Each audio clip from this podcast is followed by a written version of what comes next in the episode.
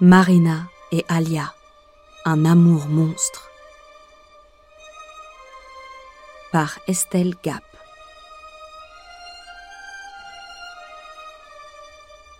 Première partie, Marina, la Femme-volcan.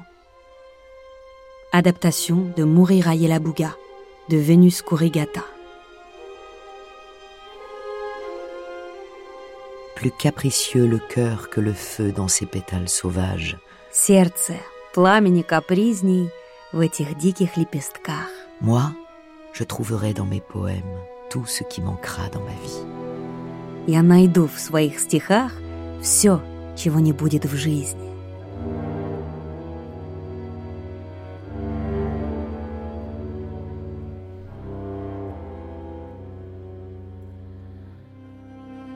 Paris, 31 août 2021. 80 ans après ta mort, je te lis et je t'écris, Marina Tsvetaeva. Moi, Vénus Khoury-Ghata, Vénus, la femme amoureuse, comme toi femme poète, comme toi coupée de mes racines. Je te regarde te débattre contre le destin. Je te regarde comme on porte quelqu'un, à bout de bras. De toute la force de mon âge, de mes 80 ans qui me séparent de toi.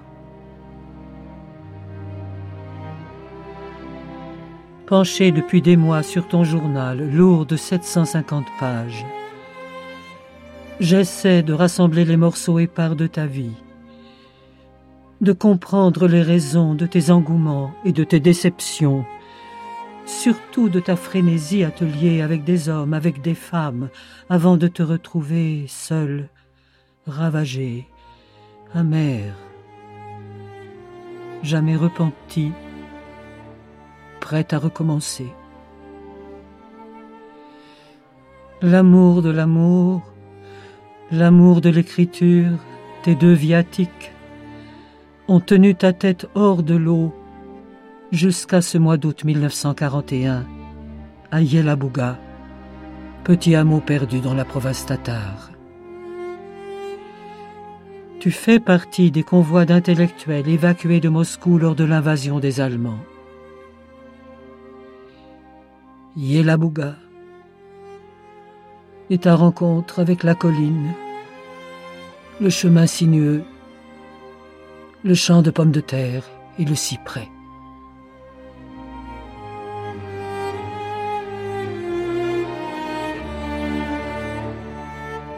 Si près, si loin, je te regarde par-delà le temps. Frêle et noire silhouette sous un soleil de plomb. Ton ombre incertaine vacille, s'éclipse, revient dans un clignement de paupières, comme un mirage, une hallucination. Je vais dire ce que tu n'as jamais pu écrire. Les derniers jours de Marina Tsvetaeva, la poétesse maudite, 4 fois exilée aux 4 coins de l'Europe, réfugiée dans un grenier de fortune, suffoquant de poussière et de solitude.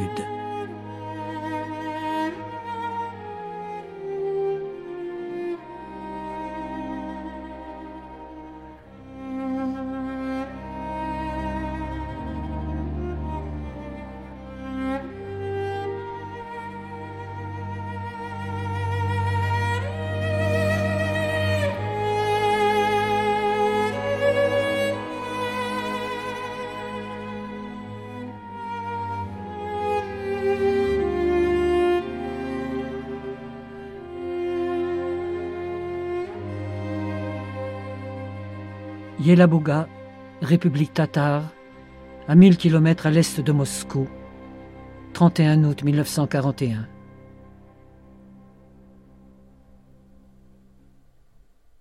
À travers la lucarne du grenier, tu vois la colline, le cyprès, le champ que tu explorais à chaque crépuscule à la recherche des pommes de terre oubliées des paysans.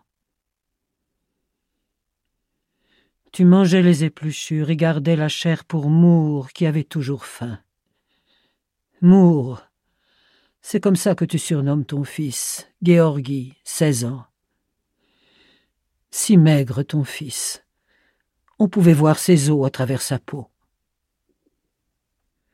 Tu ne te pendrais pas. Si ton fils avait moins faim, si tu avais une table où écrire, si tu avais des nouvelles de ton mari et de ta fille, Alia, accusée d'espionnage au profit de l'ennemi. Tu ne te pendrais pas si Boris Pasternak n'avait brutalement mis fin à une correspondance longue de 5 ans. Si Rilke avait répondu à tes lettres enflammées. Si le beau Constantin Rodzévitch, le meilleur ami de ton mari, n'avait mis fin à votre liaison. Une poutre, une corde, une chaise. Et ton cœur devenu pierreux à force d'épreuves. Qu'attends-tu pour te décider? Il suffirait d'un appel, d'une main frappant à ta porte pour te retenir. Suicide. Ce mot revenait souvent dans ta bouche, dans ta poésie. Depuis toujours, tu as décidé d'imposer à la mort la date de ton choix, de la devancer.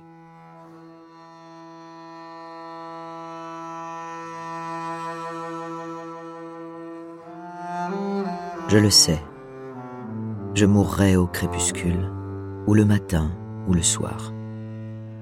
Dieu n'enverra pas une nuit d'épervier pour mon âme de cygne. D'une main douce, j'écarterai la croix sans l'embrasser. Je m'élancerai dans le ciel généreux pour un dernier salut. La faille du crépuscule, ou le matin, ou le soir, est la coupure du sourire. Car même dans le dernier hoquet, je resterai poète.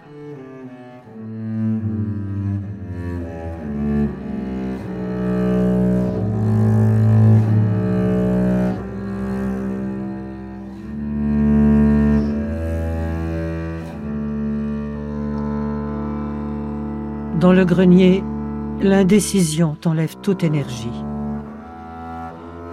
Comme toujours, face aux difficultés, d'un revers de la main droite, tu frappes l'air par-dessus ton épaule. Adviendra ce qui adviendra. Ce geste que tu as fait tien, un geste talisman pour conjurer le sort. Main vieillie, abîmée à force de gratter la terre, tordre des serpillères, balayer des poussières tenaces. Tu regardes ta main. Serre le poing, ferme les yeux. Le souvenir revient, foudroyant. Moscou, hiver 1919-1920. Une autre main, une main d'enfant lisse, neuve, vient de surgir sous tes paupières closes. Elle s'accrochait à ta jupe, à la porte de l'orphelinat auquel tu avais confié tes 2 filles, Alia, l'aînée, 8 ans, et Irina, la cadette, 3 ans. Tu les avais placées là pour qu'elles mangent à leur faim. C'est du moins ce qu'on t'avait dit. Un jour d'hiver, tu es venu chercher Alia, malade. Tu revois Irina. Sa petite main s'accrochait alors que tu étais pressé de rentrer chez toi avec sa grande sœur en danger de mort. La malade fiévreuse, serrée dans une couverture d'une effroyable saleté, tu quittais l'hospice sans un regard pour la petite qui hurlait le nom de sa sœur. « Alia! Alia! Alia !» Irina, la mal-aimée, tournait autour de toi comme chiot qui mendie une caresse. Irina, oiseau plumé, avec sa tête rasée pour éradiquer les poux. Le portail de l'hospice refermé derrière toi, elle avait tapé sa tête sur le sol avec la régularité d'un métronome. « Aïe, doudou, doudou !» Après un mois de soins, Alia arrivait à se tenir debout. La malaria vaincue, tu t'es souvenu de l'autre et tu as repris le chemin de l'orphelinat. « Irina mort !» t'avait annoncé un garçon dès la porte franchie. Morte de faim et d'épuisement, comme d'autres enfants. 20 ans passés sur sa mort. Tu évites d'y penser, ne l'évoques qu'en cas de nécessité. Prononce rarement son nom. Aujourd'hui, à Yelabuga, en pleine guerre, tu subis une nouvelle fois l'épreuve de la famine. Comment oublier le souvenir de la petite Irina qui vient te hanter au moment où tu veux la rejoindre dans la mort? Tu ne sais pas si tu dois encore vivre ou mourir. Dieu m'a mise seule au milieu du monde. Tu n'es point femme, mais oiseau. Alors, vole et chante. Tu vois cette petite croix en cyprès?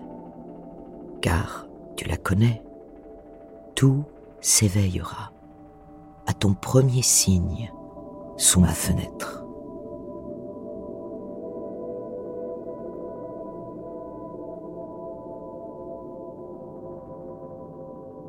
Sous ma fenêtre, à Paris, je lève la tête de ton livre et mon regard se perd à l'horizon. Comment en es-tu arrivée là, Marina?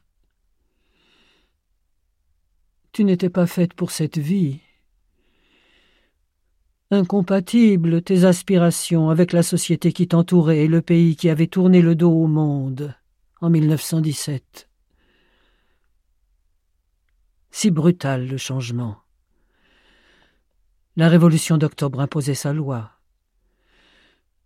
Il fallait apprendre à vivre terre à terre, devenir invisible, ne pas attirer l'attention, s'attendre à tout moment à être dénoncé, arrêté, déporté, fusillé. Il fallait ramper alors que tu étais une rebelle et que tu continuais à aspirer à l'absolu, même si tu mendiais auprès de tes amis. Tu écrivais furieusement. Poèmes, traductions, lettres se suivaient dans le désordre.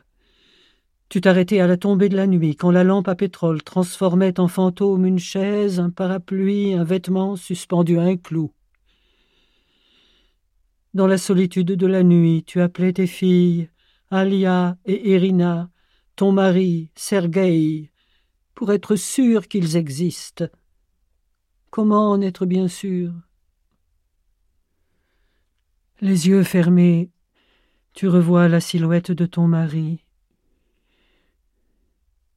Épousé en 1913, Sergueï t'a fait 2 enfants. Avant de rejoindre en 1917 l'armée blanche, ennemie de la Révolution. Il quitte Moscou pour rallier les rebelles dans la vallée du Don, en Crimée. Il te laisse te débattre seul contre la misère et contre le régime en place, qui voit en toi la femme d'un traître, un opposant aux communistes. Entouré d'ennemis et d'amis, et pourtant si seul, désormais, face à Alia, que tu devais nourrir pour lui éviter le sort d'Irina, dont tu cachais la mort par honte, pour ne pas te sentir coupable. Tu te privais pour donner plus à manger à Alia. Ta maigreur faisait peur. Quand on a un enfant mort de faim, on croit que l'autre n'a pas assez à manger. Une mère seule face à son enfant. La solitude. Vraie cause de ta fin tragique. Un corps non aimé est un cercueil, écris-tu dans ton carnet. Errante dans ce corps sans amour, tu vis comme un fantôme, au-delà des réalités. Seuls les poètes officiels vivaient bien. Boris Pasternak bénéficiait d'un logement dans la belle propriété de Peredelkino, dans la banlieue de Moscou. Ton amant, Ilya Ehrenbourg, donnait des réceptions dans son appartement somptueux de la rue Gorky. Champagne et canapé de caviar. Toi, tu faisais partie des réprouvés qui couraient les rues à la recherche d'une paire de bottes, d'un sac de riz ou de charbon.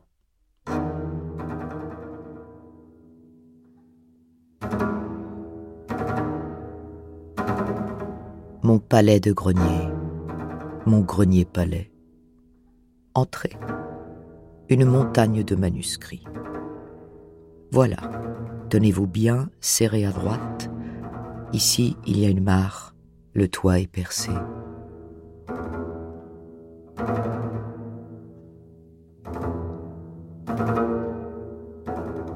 Moscou, 1920. L'hiver et les restrictions n'en finissent pas. Tu combles les vides de ton existence. Dans ton appartement transformé en trou à rats, tu reçois poètes, peintres et grands esprits avec la grâce d'une châtelaine. Impératrice des caniveaux, ta cour, un ramassis de poètes aussi misérables que toi. 3 ans ont passé depuis le départ de ton mari. Consolation de courte durée, tes liaisons avec des hommes plus jeunes que toi, des femmes aussi. Tu danses sur un volcan depuis que tu ignores de quoi sera fait demain. L'amour, seul remède contre ta peur de la Tchéka, la police politique, et de ses espions prêts à dénoncer au moindre soupçon. Grande poétesse, grande amoureuse, grande gueule. Tu aimais et détestais avec la même fougue l'âme chauffée à blanc. Il était temps que tu quittes le pays pour rejoindre ton mari. Parmi tes amants, c'est Ilya Ehrenbourg qui va tout mettre en œuvre pour retrouver Sergueï Efron, disparu dans la nature depuis la défaite de l'armée blanche. Avec le Kremlin dont il est proche, Ehrenbourg dirige une enquête qui le mène à Prague. La Tchécoslovaquie accueillait à l'époque tous les migrants russes qui affluaient sur son territoire et leur octroyait des bourses. L'annonce de la résurrection de Sergueï t'est transmise par Boris Pasternak, que tu rencontres pour la première fois. Pasternak. Indissociable de toute ton existence depuis cette époque. Vivre séparés, chacun sur un continent, chacun marié de son côté, nourrira une correspondance longue d'un quart de siècle. À Boris Pasternak.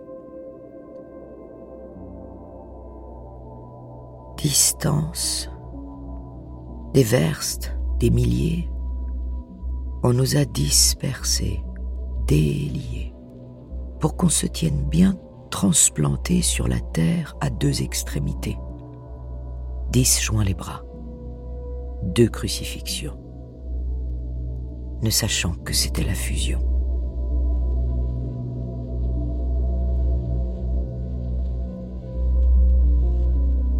Fusion des cœurs, confusion des sentiments. Tu écris à Boris Pasternak, mais tu t'apprêtes à retrouver ton mari à Berlin, cet été 1922. Tu es contente de partir, mais anxieuse devant le monceau d'objets à trier. Quoi garder, quoi laisser sur place? Accroupie sur le sol froid, Alia et toi faites 2 piles. Non pour le vieux samovar, non pour les photos, aussitôt brûlé dans la cheminée. Au strict nécessaire, tu ajoutes le brûle-encens de ta mère, une balle en caoutchouc d'Irina et l'icône familiale. 30 ans de vie réduits à 2 valises. Tu fais le signe de croix, Alia timide. Tu aimes Dieu depuis que les bolcheviks l'ont chassé du pays. Si vous saviez, passant, attiré par d'autres regards charmants que le mien, que de feu j'ai brûlé, que de vie j'ai vécu pour rien. À Berlin, tu vas dans les cafés fréquentés par l'immigration russe pour tuer le temps qui te sépare de ton mari. Tu veux choquer les beaux esprits, scandaliser ceux qui ont fui la Russie dès le premier coup de feu, provoquer pour le plaisir de provoquer ceux qui n'ont pas partagé ta misère. Un soir, tu rencontres le poète Vladislav Khodasevich et sa femme Nina Berberova. Lors d'une réunion dans leur chambre d'hôtel, en présence d'Ilya Ehrenbourg, tu leur déclares qu'à part toi, il ne restera plus personne dans la poésie russe. Tu vas plus loin dans la provocation. Tu débranches l'abat-jour et profites de l'obscurité soudaine pour te jeter sur Nina Berberova et l'embrasser sur la bouche. Nina, offusquée, se débat. Ses cris de vierge effarouchée te font gondoler de rire. Tu quittes la chambre, contente de les voir scandalisés. « Les bourgeois ne savent pas aimer !» leur lances-tu avant de refermer la porte derrière toi. Traité de bourgeois, 3 grands écrivains, tu dépasses les bornes, Marina. Tu sens l'enfer avec tes robes de gitane, tes bagues d'argent à chaque doigt et ce regard candide et pervers que tu poses sur les hommes. Tes convictions dérangent. Après 3 semaines d'attente à Berlin, vient enfin le moment des retrouvailles avec ton mari. Le jour tant attendu, tu oublies l'heure et te rends à la gare avec retard. Le train est déjà parti. Alia et toi êtes au désespoir lorsque tu entends ton nom crier de l'autre quai « Marina, Marionetchka !» Enfin, Sergueï, vous voilà dans les bras l'un de l'autre. Vous vous étreignez, vous séchez vos larmes. Alia regarde ce père dont elle avait oublié le visage. « Mon père ressemble à un gamin adolescent, » note-t-elle dans son journal. « Il a pour Marina des regards d'orphelin. » Bientôt, c'est le départ pour la Tchécoslovaquie. 1922, 1925, ce sont tes années folles, Marina. Les loyers trop chers à Prague, vous vous installez à Mokropsy, un bourg à 30 minutes de la capitale. Alia, dans son journal, évoque une forêt, un village, des isbas éparpillés dans la nature. Douces, les soirées à 3 autour de la table. Sergueï lit des passages des livres qu'il a emportés dans sa fuite. Alia et toi l'écoutez en faisant de la couture, rapiéçant, raccommodant vos rares vêtements. Alia admire sa gentillesse et sa culture. Toi, tu feins le bonheur. Tu dors mal la nuit. Tu cries dans ton sommeil. Tu te sens à l'étroit dans le village, dans ta vie, dans ta peau. Ton mépris des tâches ménagères te fait fuir la maison. Alia fait le nécessaire pour ne pas susciter ta colère. Tu es tout frais sans tes escapades à Prague, où tu retrouves tes nombreux amants. Tu revis le cerveau et le corps en ébullition. Vivre dangereusement est ta devise. Le soir venu, Sergueï revient à la femme qui le trompe tout en jurant de l'aimer. Ton mari renifle avec tristesse tes robes et tes lettres à Pasternak que tu oublies de fermer. Chargé de les poster, il lui arrive d'en lire quelques lignes, d'imaginer que les mots fervents lui sont adressés à lui et non à l'autre. « Votre voix, pour moi, est une brûlure. »« Pasternak, ton frère de feu. » Les mois passent, les soirs se ressemblent. Dehors, la nuit a fait main basse sur la datcha plantée en pleine forêt. Tout est silencieux. On n'entend que le bruit de ta plume sur la page. Est-ce pour rompre ce silence que Sergueï annonce un soir d'une voix neutre le départ imminent d'Alia dans un pensionnat N'osant affronter ton regard, il plonge le sien dans la carte de l'Europe épinglée au mur. Du doigt, il suit les méandres des frontières. Sergueï cherche un lieu anonyme où se réfugier, loin du NKVD, la nouvelle police de Staline, et loin de toi, son reproche vivant. Tu fixes sa main sur le mur. Pourquoi la Tatarie et ce hameau d'Yelabuga que tu vois pour la première fois? Yelabuga, un lieu que tu ne connaîtras jamais, te dis-tu en toi-même. Le monde est si grand, bien trop grand pour une seule vie. Retourner sur le sol soviétique serait une folie. Croit-il pouvoir devenir invisible en se jetant dans la gueule du loup? Des enfantillages, tu te dis, et tu replonges dans ta page. Sergueï ne te quittera jamais. Tu t'enfermes dans le silence et dans ton écriture obstinée. Des semaines durant, tu essaies de combler l'absence d'Alia. Tout te semble brusquement laid. Tu n'aurais pas dû te séparer d'elle. L'avoir envoyée en pension était une mauvaise idée. Tu vas y remédier. Un matin, tu cours à la gare sans demander l'avis du père. Tu n'es pas dans ton état normal lorsqu'arrivé au pensionnat, tu demandes à Alia si elle se plaît dans cet endroit. Sa réponse te glace. Comment peut-elle être amie avec ces petites bourgeoises insipides? Elles finiront par déteindre sur ta fille.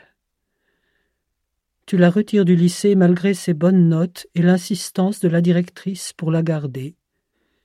Sa place est auprès de toi, et nulle part ailleurs. Alia serre les dents pour ne pas pleurer. Arrivée à la maison, la fillette sait ce qui l'attend, le balai, la serpillière. Toi, tu as une œuvre à faire. Prostré sur sa chaise, Sergueï se balance d'avant en arrière comme le ferait un rabbin en prière. Ses griefs, il les dévoilera dans une lettre à Max Voloshin, grand critique d'art et grand ami. Je travaille à notre séparation. Je suis dévasté, déchiré. J'essaie de vivre les paupières serrées pour ne rien voir.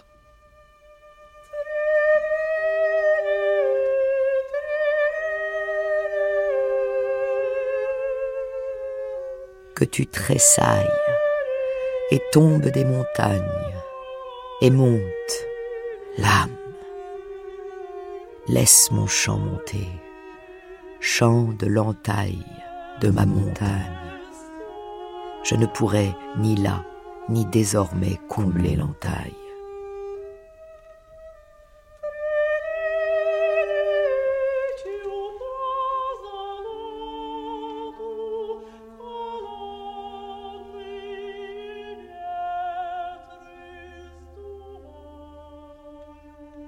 De ma fenêtre, je te vois, Marina, vibrer à l'appel des collines de Prague, à l'appel de la passion. C'est dans le proche entourage de ton mari que tu as déniché ton nouvel amant. Ancien officier dans l'armée blanche, le beau Constantin Rodzévitch est l'ami intime de Sergueï Efron, son compagnon de route. Pour toi, les deux hommes sont complémentaires et nullement incompatibles.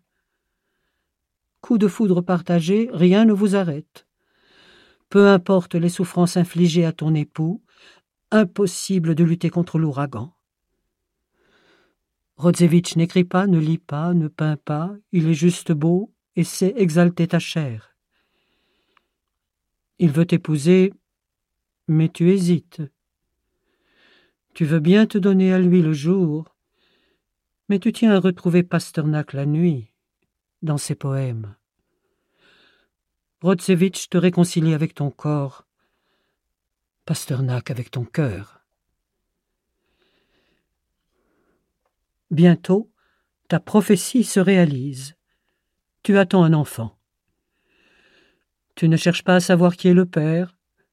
Sergueï Efron ou Constantin Rodzévitch, peu importe. Les rumeurs vont bon train dans la société des immigrés, mais dans ta tête, le père n'est autre que Pasternak. Tu accouches le 1er février 1925 chez toi, en pleine tempête de neige. Tu répètes, ivre de bonheur, « Mon fils, mon fils ». Tu décides qu'il s'appellera Boris. Prénom rejeté avec force par ton mari, soucieux de sauvegarder les apparences. Il opte pour Georges. Saint-Georges, qui avait terrassé le dragon, saura écraser les démons de sa femme. Tu contournes sa volonté et donnes au bébé un diminutif. Mour. Tu rends du même coup à Alia son vrai prénom, Ariadna. À 13 ans, elle est presque adulte. Elle sera une deuxième maman pour son petit frère, pendant que toi, tu écriras. Écrire, comme respirer, comme vivre. Mais peu à peu, tu te rends à l'évidence, les mots t'ont quitté, ton inspiration partie avec le sang des couches. Tu n'es plus qu'une femme comme tant d'autres, tu es désespérée, pauvre et désespérée. Plus de bourse accordée par le gouvernement tchécoslovaque. Mais tu te veux irréprochable, digne comme ta grande rivale Anna Akhmatova, qui s'interdit d'écrire depuis l'arrestation de son fils et la mort de son mari, Goumiliev, fusillé par la police de Staline. Tu te veux digne comme Nadezhda Mandelstam, qui erre de ville en ville, de peur d'être rattrapée par le NKVD et de subir le même sort que son époux, le poète Ossip Mandelstam. Déporté. «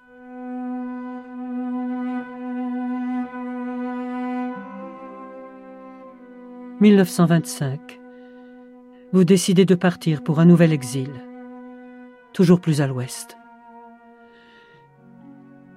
Et pourquoi ne pas s'installer en France, puisque votre amie Olga Tchernova vous invite à partager son 3 pièces non loin du canal Saint-Martin. » L'autorisation de séjour en France obtenue, tu quittes Prague, le cœur léger. Tu n'as jamais aimé cette ville ni ses habitants. Pas de regret. Ta main frappe en l'air derrière ton épaule, jette du même geste les bons et les mauvais souvenirs. À travers la vitre du train, tu montres à Moore le pays que vous quittez et lui promets de lui faire une place de roi dans celui qui vous attend.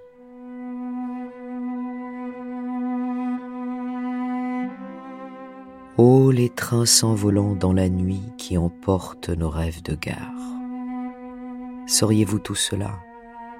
Même alors, je le sais, vous ne pourriez savoir pourquoi ma parole est si brusque dans l'éternelle fumée de cigarettes et combien de tristesse noire gronde sous mes cheveux clairs.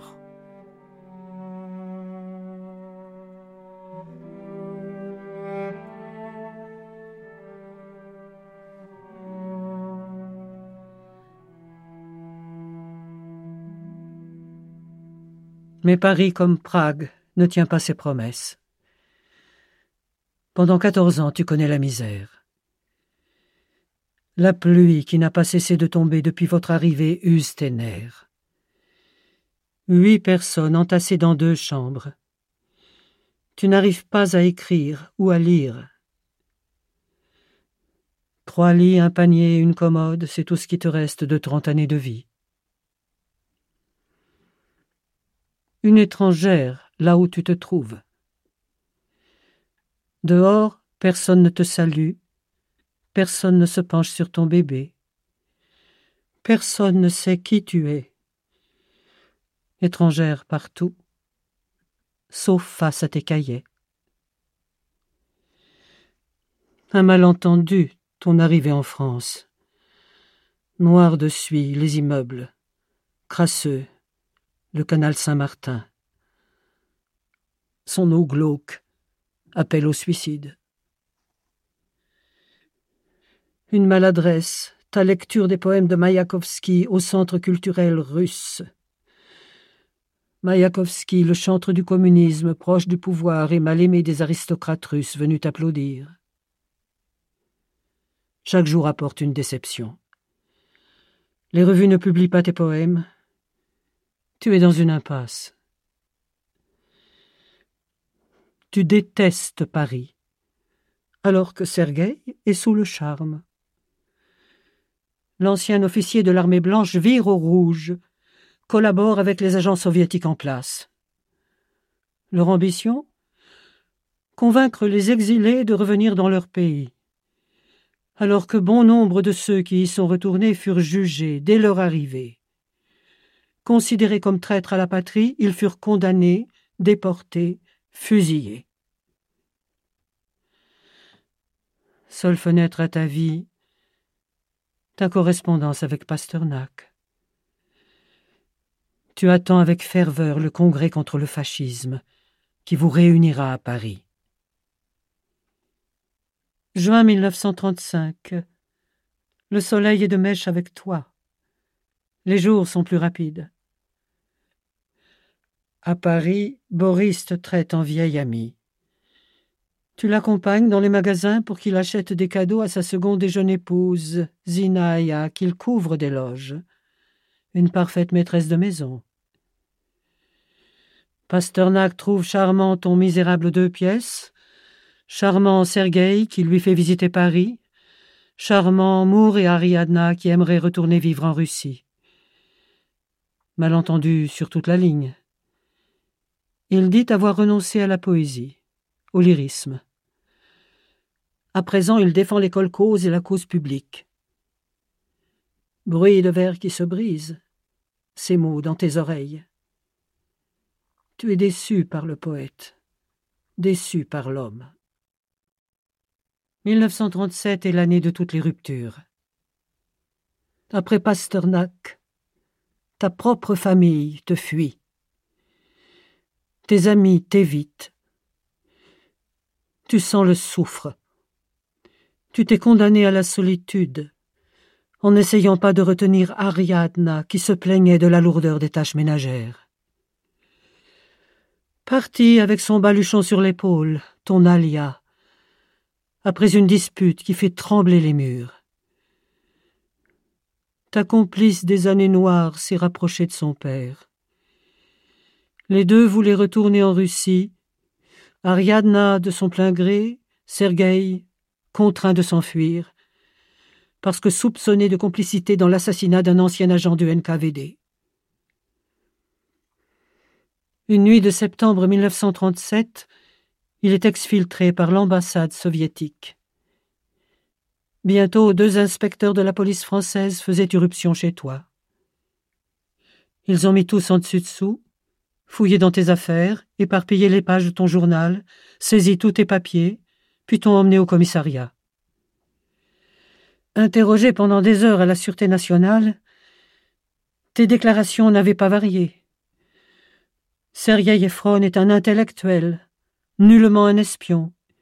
Il est journaliste et sûrement pas un assassin. Tu cites des tirades de Corneille, de Racine et tes propres vers. Les policiers sont étourdis. Persuadés d'avoir affaire à une allumée, ils t'ont libéré tard dans la nuit. C'est la routine, diras-tu à Mour le lendemain. Une régularisation de notre situation, normale pour des étrangers. Étrangers. Les oreilles de Mour habituées à ce mot. À 10 ans, il subit les insultes de ses camarades de classe qui se moquent de son accent. Toi, tu aimes d'amour fou ce garçon né de 3 pères. Étudie, Mour, pour devenir jardinier et ne pas devenir fossoyeur. Finalement, tu accueilles avec soulagement les 2 visas que tu reçois pour la Russie. L'un à ton nom et l'autre à celui de Mour.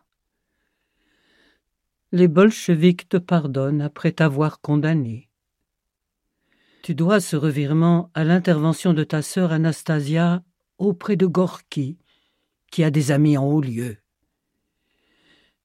Anastasia a décidé que ta vie est en Russie, auprès de ton mari et de ta fille, et non pas dans cette France qui n'a pas su apprécier la grande poétesse que tu es. Mais toi, qu'as-tu vraiment décidé ? Un nouveau pays, à moi étranger, dans lequel je mourrais sur le champ, seul contre 160 millions. Là-bas, je perdrais Moore à tout jamais. Désormais, le plus dur est passé. Désormais, c'est le destin.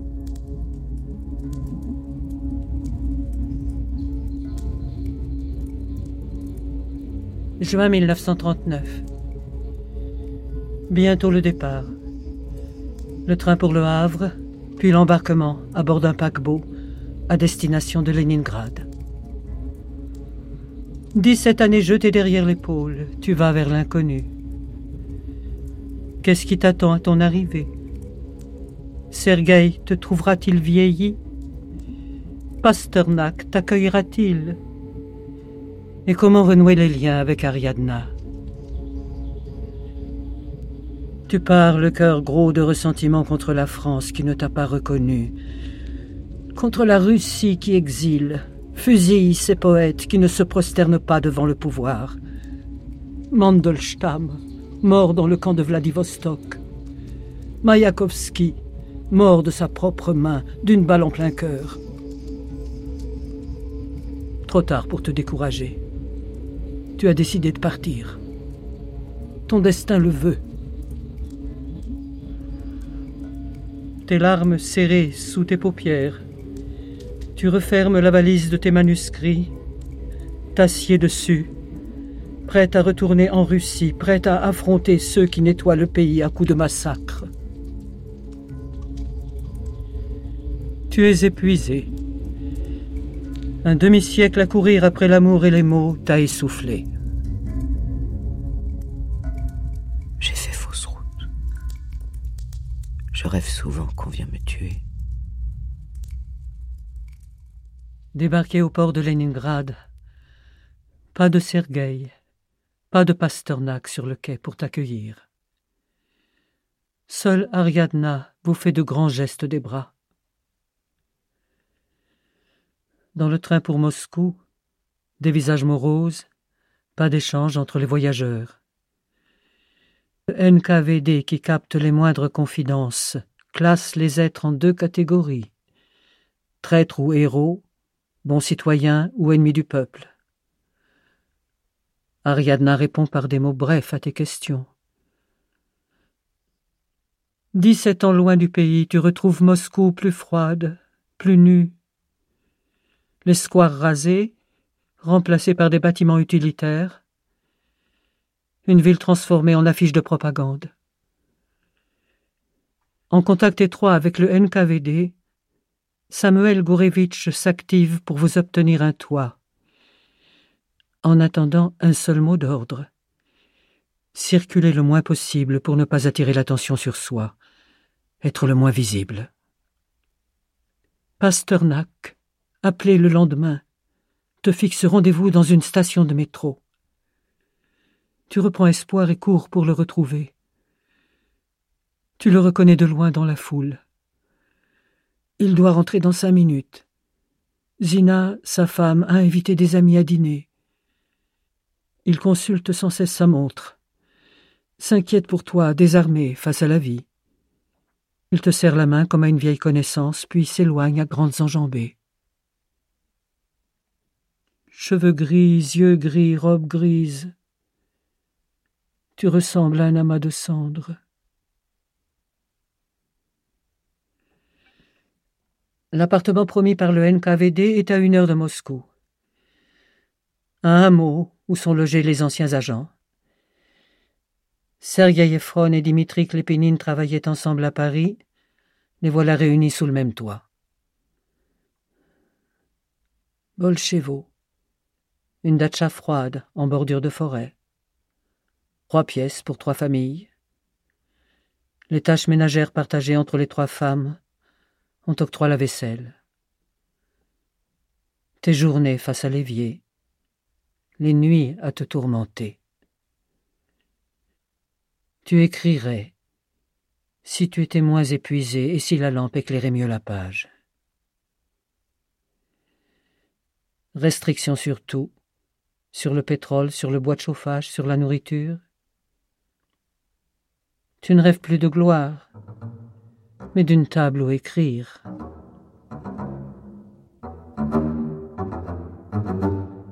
La gloire, c'est un coin de table. Et le coude appuyé dessus. Les robinets fuient. Les chaises raclent. Les bouches parlent pleines de bouillie.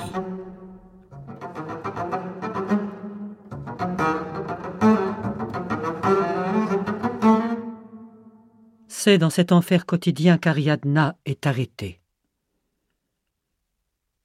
Elle croit à un malentendu et suit les deux policiers en plaisantant, sûrs d'être de retour le soir même. Les jours passent. Tu fais le tour des prisons et finis par la situer à la Loubianka, la prison politique de Moscou. On lui reproche d'être la fille de Sergueï Efron, dont les activités à Paris n'étaient pas claires. 2 fois par semaine, tu te tiens face au même guichet. Tu es prise de tremblement lorsque le guichetier consulte son fichier. Ne figure pas sur la liste signifie déporté, peut-être exécuté. Figure sur la liste te fait verser des larmes de reconnaissance. Sergueï est arrêté, lui aussi, un beau matin d'octobre. Tu passes tes journées à courir d'une prison à l'autre. Les Klepinines arrêtés à leur tour, le logement octroyé à d'autres agents, Moore et toi êtes obligés de quitter les lieux. La sœur de Sergueï vous reçoit temporairement dans son 2 pièces. Pas de place pour tes 8 caisses de livres parties depuis 3 mois de Paris et qu'on vient de te livrer dehors, sur le trottoir. Ta belle-sœur ne supporte pas le désordre, ne supporte pas d'être contredite. Être restée dans le pays pendant que les autres se cachaient à l'étranger lui donne le droit d'imposer sa volonté. La neige menaçant tes livres, tu t'enhardis à demander un logement à l'Union des écrivains. On t'accorde une modeste chambre. 4 murs nus, une ampoule au plafond. Les 10 mètres carrés pour Moore, tes livres et toi sont les bienvenus. Juin 1941. La crainte d'une guerre contre l'Allemagne chauffe les esprits. Âgé de 16 ans, Moore, qui veut s'engager dans l'armée, est affecté à la défense des bâtiments civils. Il passe ses nuits sur les toits, surveille le ciel et donne l'alerte. Les bombardements de plus en plus menaçants, l'Union des écrivains propose à ses membres de se replier dans l'arrière-pays. Vous êtes nombreux à monter dans les camions, puis le bateau mis à votre disposition. Tes compatriotes sont volubiles. Toi, tu as l'air absent. Tu oublies de descendre au premier arrêt, à Tchistopol, une vraie ville. Trop tard pour y remédier.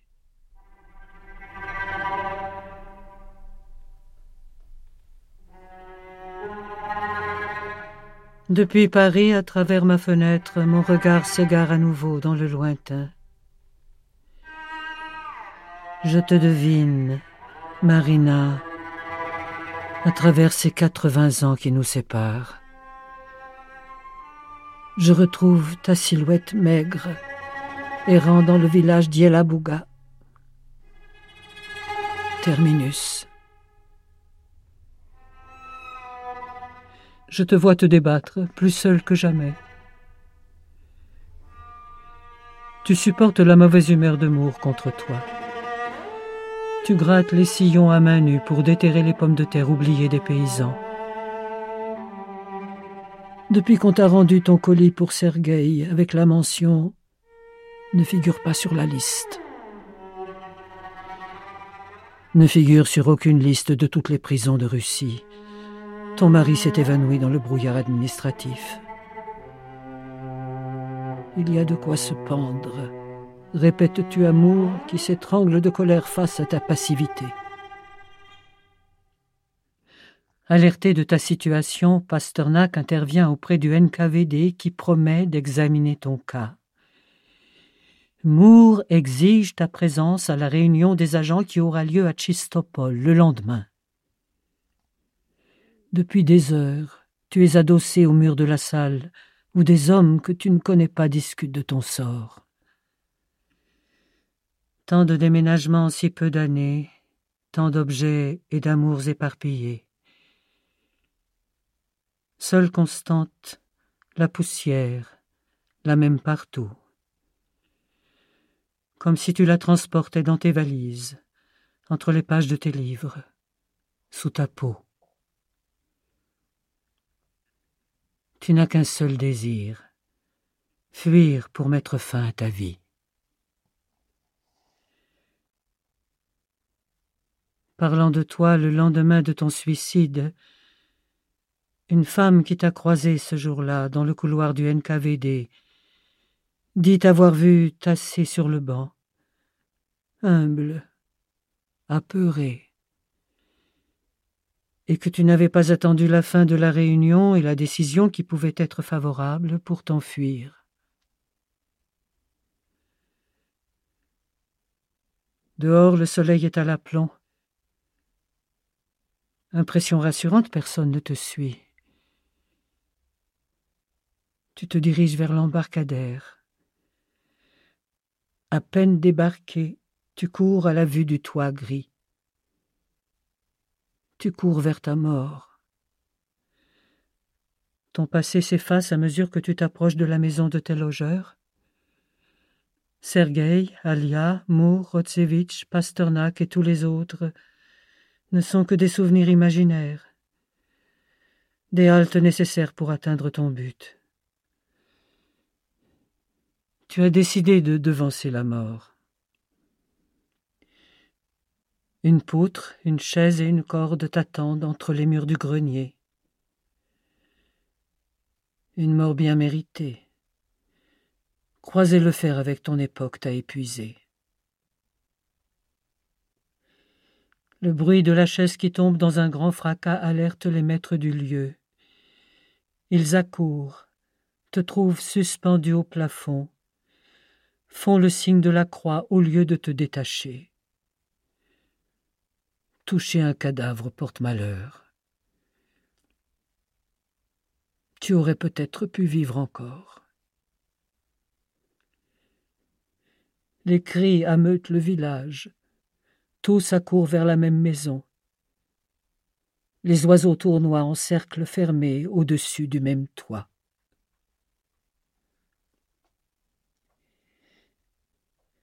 De retour le soir et voyant l'attroupement devant la porte, Moore sait ce qui l'attend. Empêché de rentrer, il s'en va la tête basse, se réfugie chez un ami, n'assistera pas à ta mise en terre. Rien que des inconnus autour de la fosse, dans un coin du cimetière du village. Sans pierre tombale, sans croix, sans nom. Ce 31 août 1941. Ils ne savent pas qui tu es, n'ont jamais tenu un de tes livres entre leurs mains, ni lu une ligne de tes poèmes.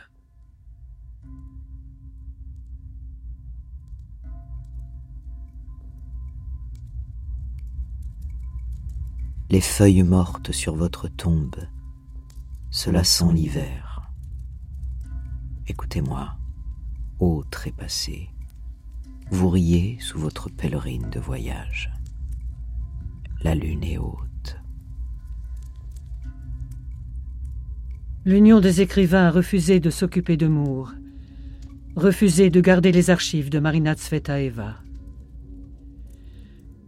De retour à Moscou, inscrit à la faculté des lettres, Moore vend des manuscrits de sa mère pour survivre.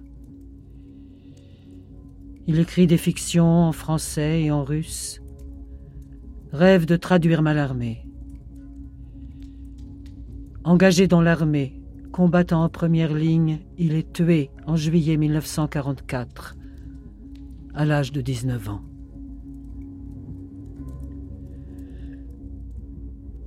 Ariadna passe 8 ans en déportation avant d'être condamnée à la relégation à perpétuité dans le Grand Nord.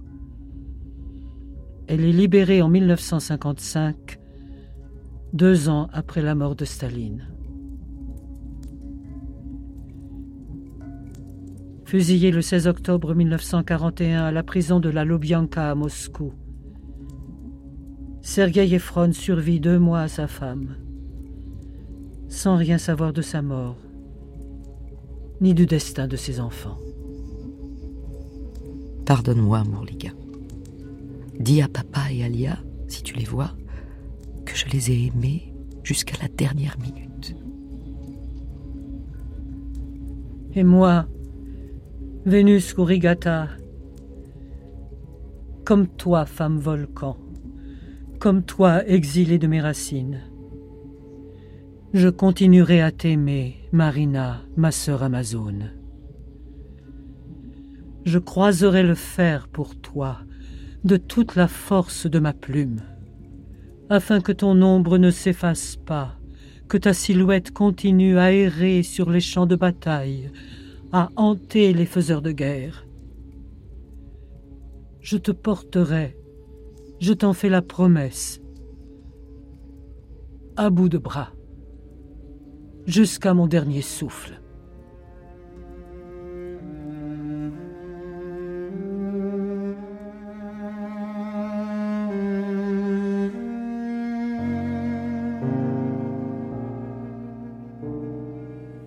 C'était Marina et Alia, un amour monstre, par Estelle Gap. Première partie, Marina, la femme volcan. Adaptation de Mourir à Yelabuga, de Vénus Khoury-Ghata. Avec Christiane Coendi, Johanna Nizar et Tatiana Spivakova. Prise de son, montage, mixage, Éric Boisset, Éric Villenfin. Assistante à la réalisation, Laure Chastan. Réalisation, Laurence Courtois. Mourir à Yelabuga est publié aux éditions du Mercure de France.